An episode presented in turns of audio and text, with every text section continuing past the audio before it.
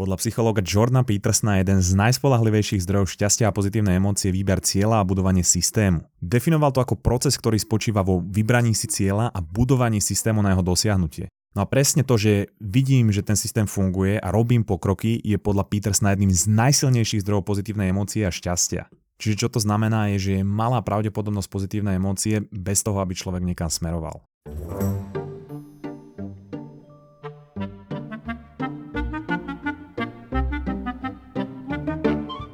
Tých kníh zo sebarozvoja je už také množstvo, že aj niektoré dobré myšlienky sa stávajú kliše asi, ako keď ja spomeniem dopamín. Sú ale stále nejaké témy alebo myšlienky, o ktorých sa rozpráva relatívne málo a ľudia im prikladajú celkom malú váhu, ale na druhej strane sú tak pravdivé, že naozaj menia život, ak sa ich človek chytí. No a samozrejme, že ti dnes naservírujem.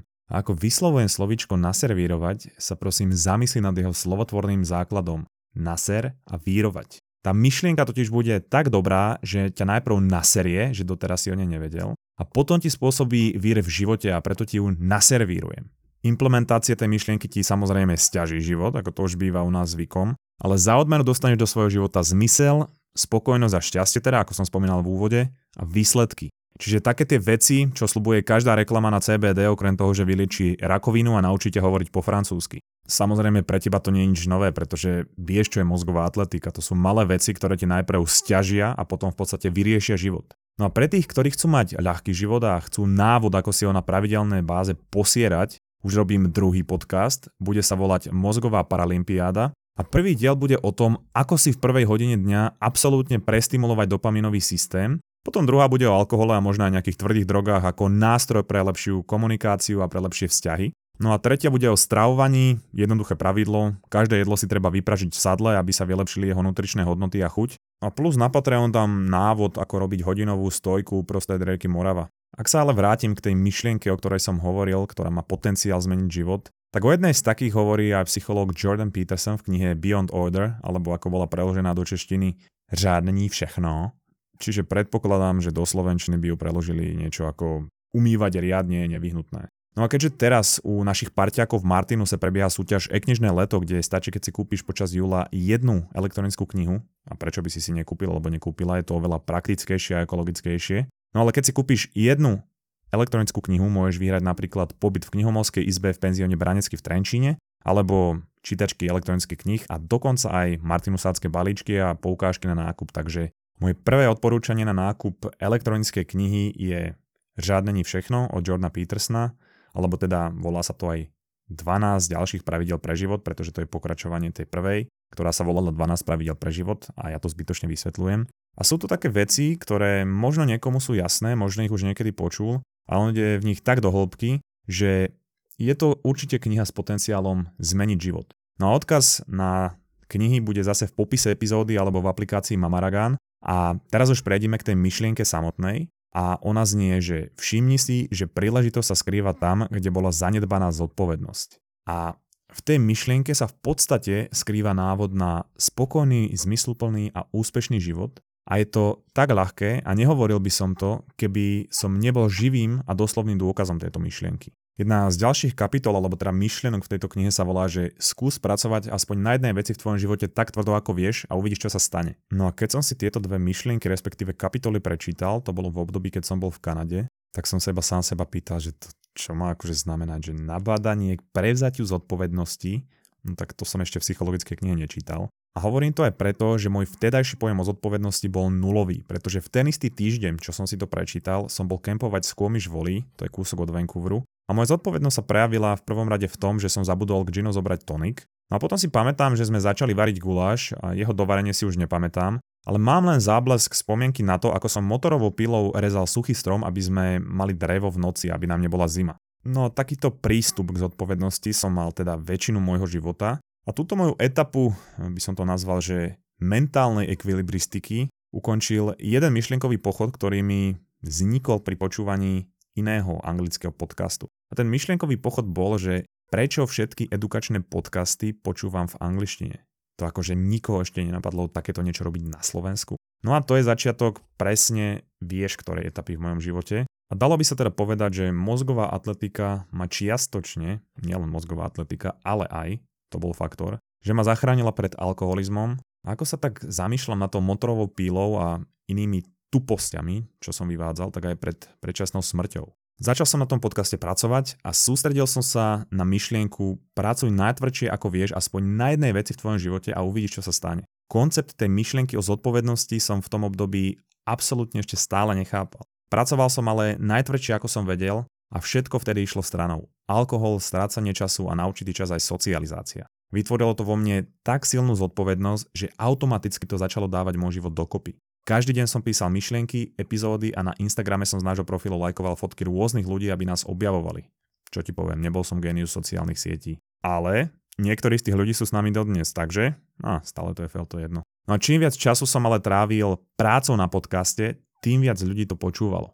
Na začiatku mi trvalo napísať jednu epizódu aj niekoľko dní, ale postupne sa ten proces zrýchloval, primitívne vtipy sa vyhrocovali a ja som začal byť trošičku efektívnejší. Na vo voľnom čase som namiesto testovania účinkov otrasného kanadského piva na môj organizmus študoval všetko o podcastoch, o sociálnych sieťach a o tom, ako to robiť lepšie. Skoro všade písali, že najlepší spôsob, ako budovať brand, alebo teda značku, je momentálne TikTok.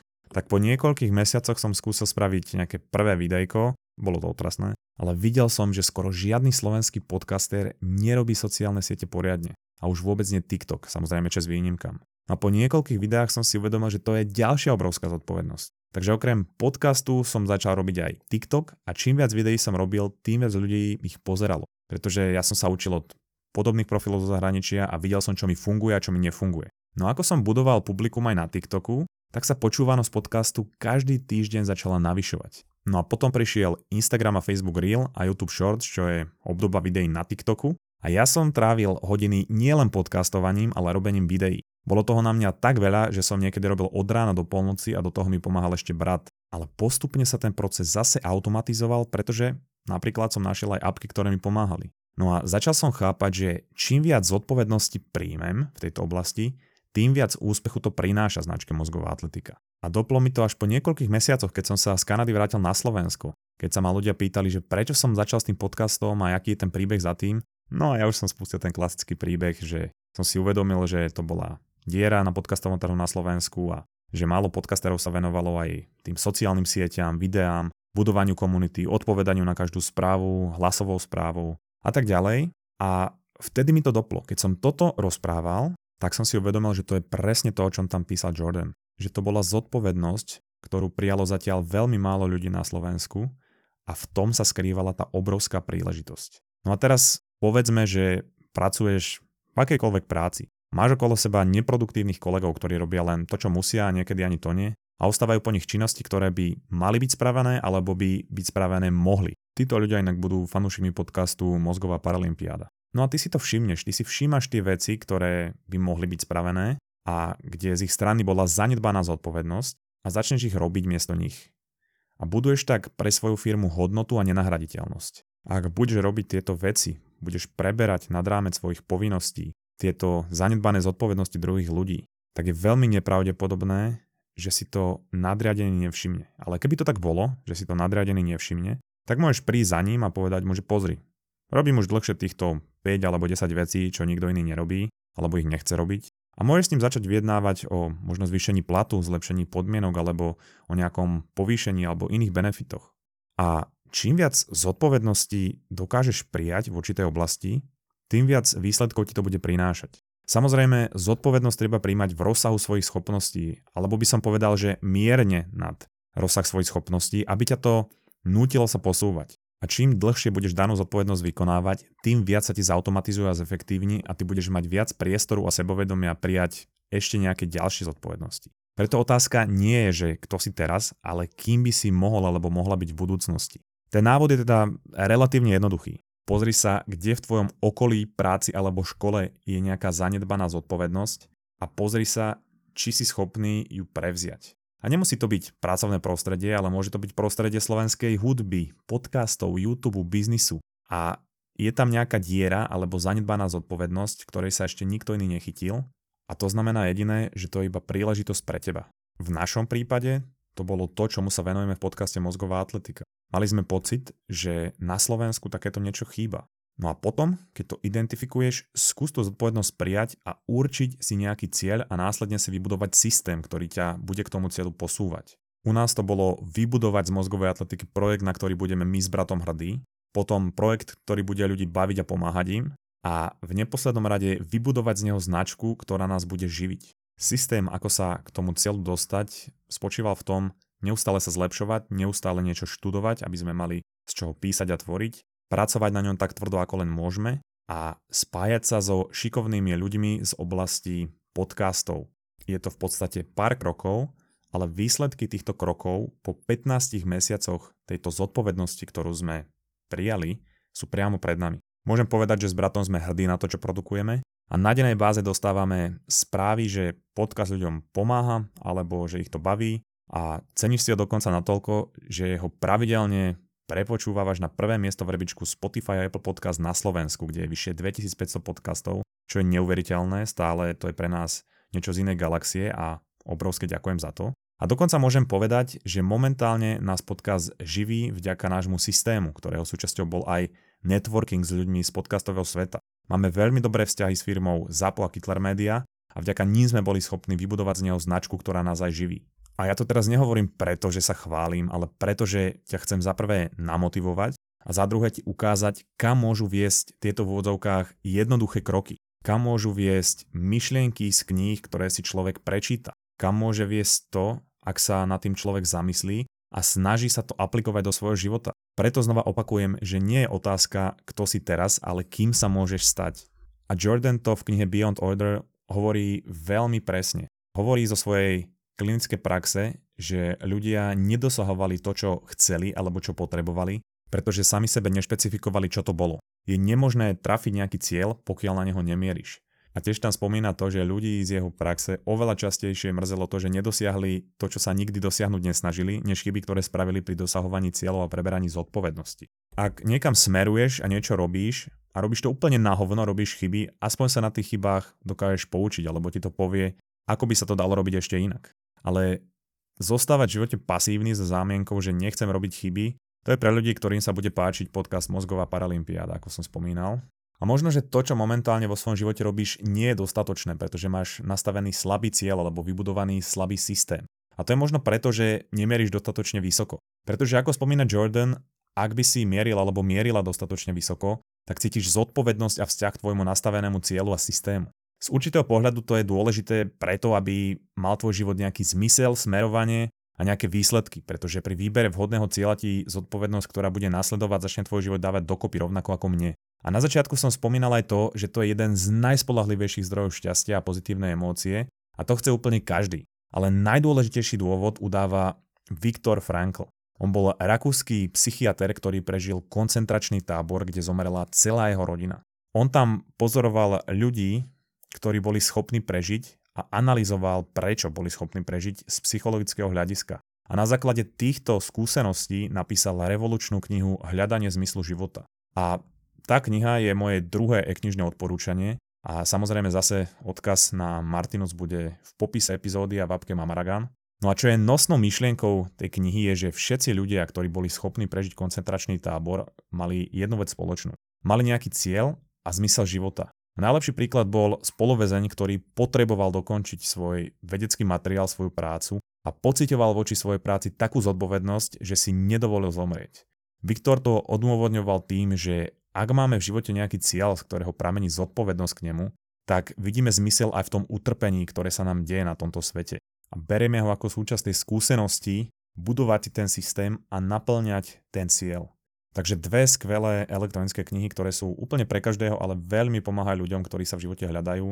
A ako som povedal v jednej staršej epizóde, vždy je lepšie smerovať niekam, ako nesmerovať nikam. No a predtým, než dám odporúčanie na poslednú príbehovú knihu, to je pre tých, čo máte radi príbehy alebo nemáte na dovolenke čo čítať. Chcem ti ešte pripomenúť, že na to, aby si mohol alebo mohla budovať systém a naplňať cieľ, potrebuje byť človek energický a zdravý. A faktor, ktorý má na to jeden z najväčších vplyvov je pohyb. Preto ti chcem pripomenúť našu letnú výzvu, hashtag atletické leto, kde ťa každý týždeň odmenujeme za to, že sa hýbeš a nezáleží na tom, aký pohyb vykonávaš, či to je rýchla chôdza, či to je beh, bicykel, kolieskové korčule alebo plávanie, to je jedno. Pohyb ako pohyb a ak sa hýbeš, tak ťa odmeníme. A ak sa chceš zapojiť, tak podmienky tej súťaže budú v popise epizódy alebo je to v pripnutom príspevku na našom Instagrame. No a okrem toho, že pravidelne odmenujeme klbovou výživou od Collagen Drinku, ktorú aj ja sám užívam, alebo športovým vybavením od Top for Running, tak máme nového partnera výzvy, ktorým sú proteínové tyčinky Barbells.